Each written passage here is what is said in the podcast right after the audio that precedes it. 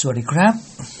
Good morning lady and gentlemen วันนี้เวลาดึกเราไม่เรียก Good morning นะฮะ เราเรียกว่า Good evening นะฮะสำหรับทุกๆวันในตอนค่ำๆนะครับ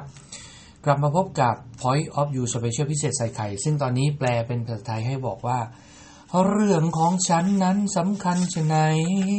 นะอะว่าไปนะครับ ทีนี้ วันนี้มันปาเข้าไป ซีรีส์ที่ 18 นะครับ episode ที่ 18 ในส่วนของเคล็ดลับความสำเร็จนะครับ เคล็ดลับความสำเร็จวันนี้มันจะมีชื่อว่าจงวางแผนทางการเงินดีกว่านะครับ ในเคล็ดลับเนี่ยเขาเขียนไว้ว่ามันจงมีหรือว่าเขาเรียกอิสรภาพทางการเงินเขาบอกว่า ความมั่นคงทางการเงินของคุณไม่ได้ขึ้นอยู่กับงานที่ทำแต่อยู่ที่ความสามารถของคุณที่รู้จักคิด เรียนรู้ สร้างสรรค์ ประยุกต์ นั่นคืออิสรภาพทางการเงินที่แท้จริงนะครับ ความมั่นคงไม่ใช่เรื่องของความร่ำรวยที่มี แต่เป็นความสามารถในการหาเงินต่างหากนะครับคำพูดนี้นะครับสตีเวนโควีนะครับผู้เขียนหนังสือ 7 อุปนิสัยสำหรับผู้ทรงประสิทธิผลยิ่ง โอเค นี่แปลเป็นไทยนะ ภาษาอังกฤษก็คือ seven habits นะครับ the seven habits of highly effective people นะฮะโอเคเขาว่ากันอย่างนี้นะ เพราะฉะนั้นเนี่ยคนที่ยังไปไม่ถึงนะครับ เรื่องของอิสรภาพทางการเงิน หรือคนที่ยังไม่มีความสามารถในการหาเงิน อันนี้พูดยากนะครับ แต่ผมขออนุญาตสลับสับเปลี่ยนนิดนึงให้พวกเราเนี่ยที่ได้ฟังบอกว่า จงวางแผนทางการเงิน นะครับ เราอาจจะหาเงินได้ไม่เก่ง แต่ถ้าเราวางแผนการเงินเราอาจจะเป็นคนที่มีเงินได้ เอางี้ดีกว่านะครับ คนที่ประสบความสำเร็จของโลกใบนี้บางคนเขาไม่ได้ร่ำรวยนะ แต่เขาเป็นคนที่สามารถสร้าง Impact ให้กับโลกใบนี้ได้นะครับในหนังสือเล่มหนึ่งเราไม่ใช่เล่มหนึ่งหรอกเล่มนี้แหละนะเขาเขียนไว้ว่า คนอังกฤษ 33%ไม่มีการออมใดๆทั้งสิ้น อืมเขาว่างี้นะ อีก 32%รวมแล้วเป็น 63%แล้ว มีเงินออมอยู่ในธนาคารน้อยกว่า 1,000 ปอนด์นี่คือคนอังกฤษนะครับ 63%แล้วเนี่ย นอกจากไม่มีเงินแล้ว คนที่มีเงินก็มีอยู่ไม่เกินพันปอนด์นอกจากนี้ก็บอกว่าหนี้สินครัวเรือนของอังกฤษเนี่ย โดยเฉลี่ยอยู่ที่ 9,000 ปอนด์ที่เป็นหนี้ที่ไม่มีหลักประกันนี่หลักประกันหนี้ที่ไม่มีหลักประกันคือหนี้ที่ไม่รวมเงินกู้ซื้อบ้านหรือซื้อรถ ซื้อบ้านเนี่ยเป็นอสังหาริมทรัพย์ซื้อรถเนี่ยก็สามารถผ่อนดาวได้ถือเป็นทรัพย์สินได้นะครับ ซึ่งสถิติเหล่านี้นะถูกสำรวจในปี 2015 นะครับ ที่นำมาพิจารณาเรื่องของเศรษฐกิจตกต่ำนะครับ เพราะฉะนั้นเนี่ยพอเราพูดเรื่องนี้เสร็จแล้วเนี่ยเอ๊ะที่ประเทศอังกฤษเป็นอย่างนี้มาสู่ประเทศไทยเราดีกว่าในประเทศไทยเราข้อมูลทางการเงินนะครับเสิร์ชหาได้อินเทอร์เน็ตเลยนะวันนี้จะไม่พูดถึงนะครับ ที่ประเทศไทยหรอกบางทีเราไม่จำเป็นต้องร่ำรวยเป็นเศรษฐีนะ ถึงจะรู้สึกว่าชีวิตประสบความสำเร็จ คนในประเทศไทยที่มีชื่อเสียงหลาย ๆ คนนะครับ คนเด่นคนดัง คนที่ทำเเขาเรียกคุณงามความดีกับประเทศ มีคนที่แบบว่าไม่ร่ำรวยเยอะแยะไปนะบางคนถึงขั้นไม่มีตังค์ด้วยซ้ำไปนะครับ ทีนี้เขาบอกว่า การเงินนะ่ะมันเป็นเพียงส่วนหนึ่งที่ชี้วัดความสำเร็จนะครับ แต่ไม่ใช่ทั้งหมดนะยังไงก็ตามเนี่ยการที่เราจะบรรลุในในฝันของเราได้เนี่ย หรือมีเป้าหมายในชีวิตได้เนี่ย เราจำเป็นต้องใช้เงินนะ และเงินนั่นแหละ ที่เราได้มาเนี่ย เราจำเป็นต้องวางแผนมัน และกำหนดเป้าหมายทางการเงินให้ชัดนะครับ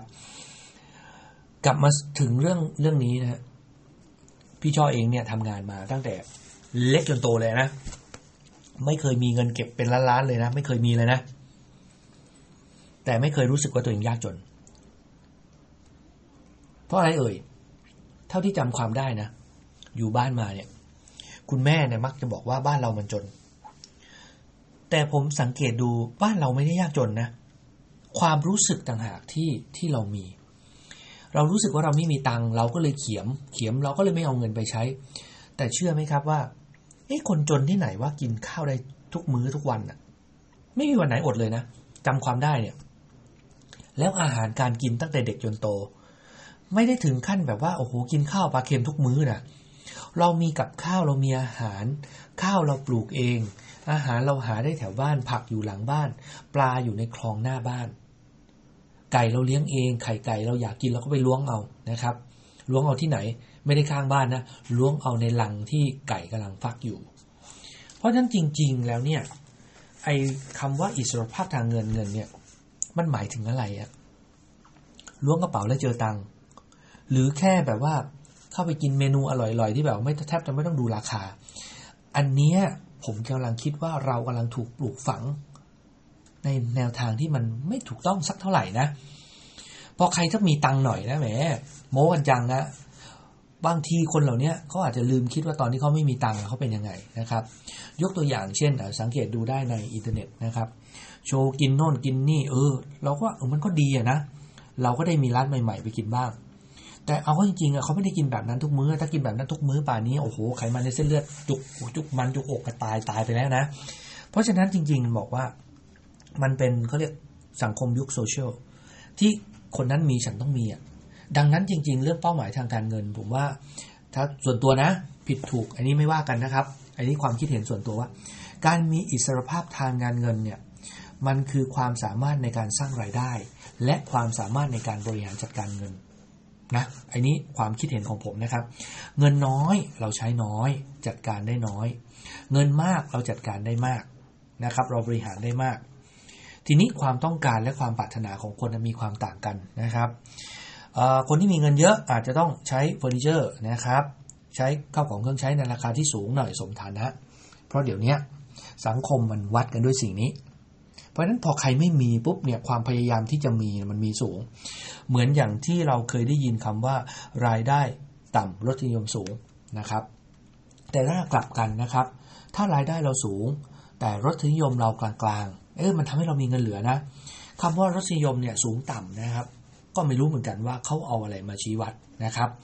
เพราะสุดท้ายเนี่ยเท่าที่ผมเคยเจอนะฮะคนที่มีตังค์เยอะๆเป็นเศรษฐงเศรษฐีเขากินข้าวแกงธรรมดานี่แหละ นานๆทีหนึ่งเขาจะมีวาระพิเศษนะครับ เพราะฉะนั้นเราอาจจะเอาความคิดเห็นของเราเนี่ยไปเทียบ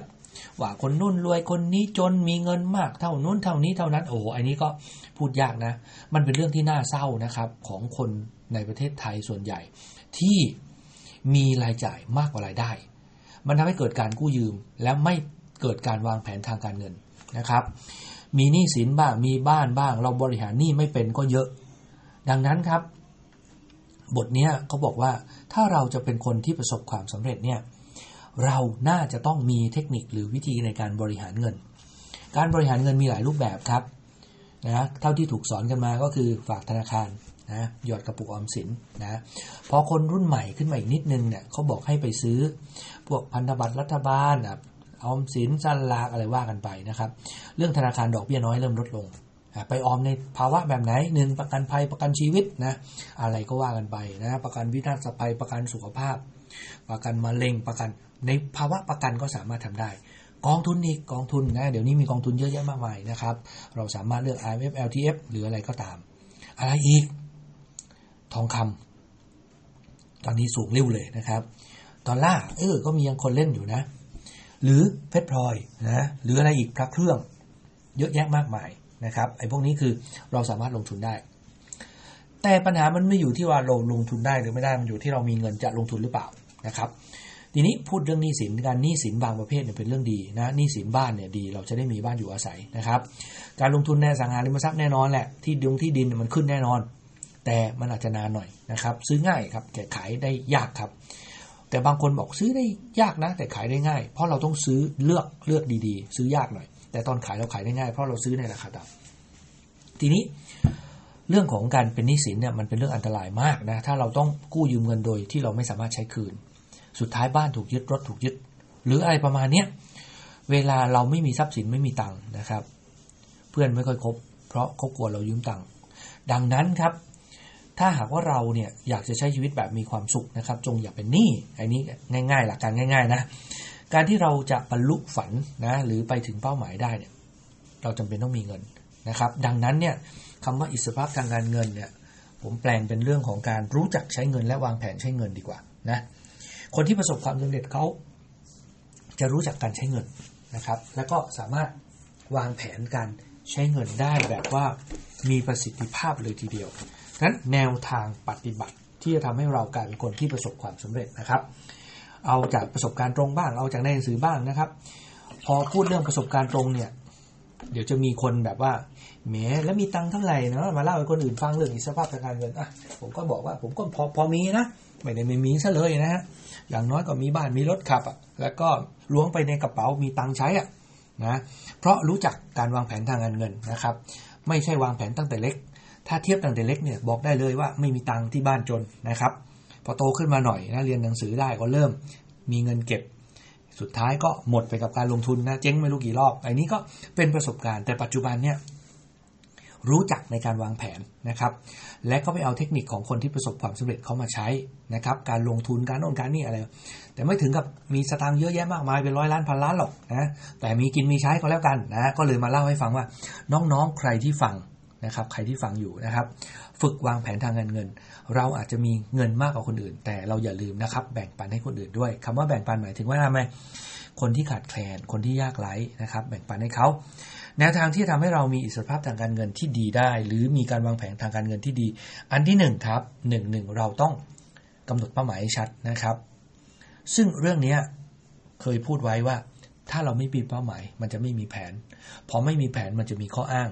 พอมีข้ออ้างประสบการณ์ในอดีตมันกำลังตามหลอกล้อเราสุดท้ายเราขี้เกียจนะครับ แนวทางแรกก็คือมีเป้าหมายปักหมุดเลยนะครับ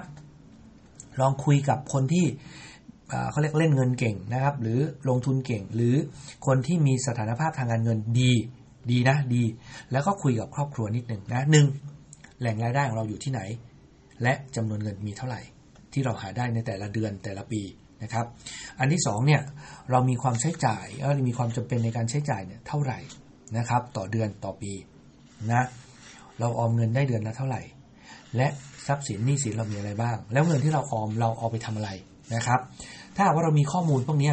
สมัยก่อนเขาบอกให้ทำตารางค่าใช้จ่ายนะครับ ซึ่งเราก็ทำได้นะ เพราะฉะนั้นทำไว้ดีนะครับ หลายคนเนี่ยประสบความสำเร็จจากการจด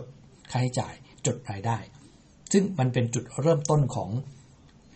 ทุกๆ คนนะครับทำเขาเรียกว่ารายได้ครัวเรือนไว้นะครับ แล้วเขียนเป้าหมายแยกไว้ต่างหากนะครับ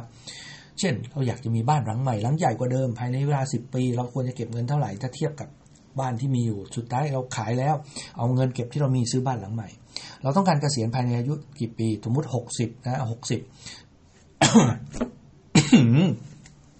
จุกเลยวันนี้ไอเลย อืมก็ลองดูนะ ถ้าเราเกษียณหกสิบ หลังหกสิบเราจะตายเมื่อไหร่ วางแผนเลยนะ ถ้าเราจะตายแปดสิบสามสิบปีเราต้องใช้เงินเท่าไหร่ ถ้าปีละล้านก็สามสิบล้านนะถ้าปีละสิบปีปีละล้านสองก็คือเดือนละแสนที่เราต้องใช้ เราต้องมีเงินเก็บสามสิบหกล้านนะถ้าจะตายตอนอายุแปดสิบเอ้ยหกสิบเก้าสิบอะ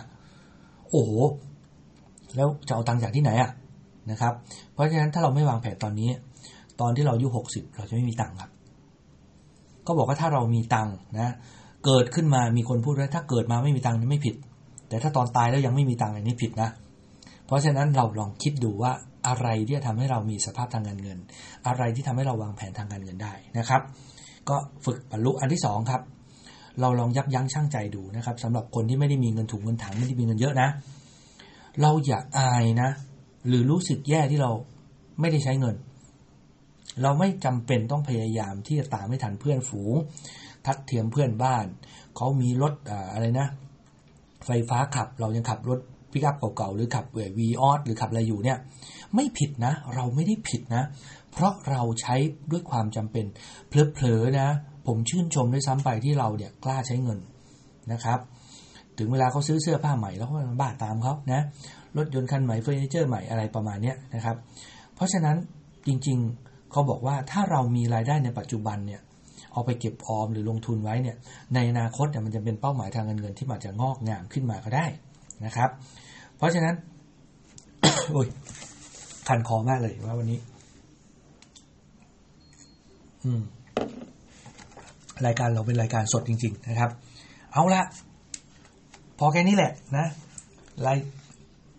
เคล็ดลับมีสองอันหนึ่งวางแผนทางการเงินให้ชัดนะตั้งเป้าหมายให้เคลียร์สองอย่าไปอายที่จะไม่ใช้เงิน นะไม่ต้องไป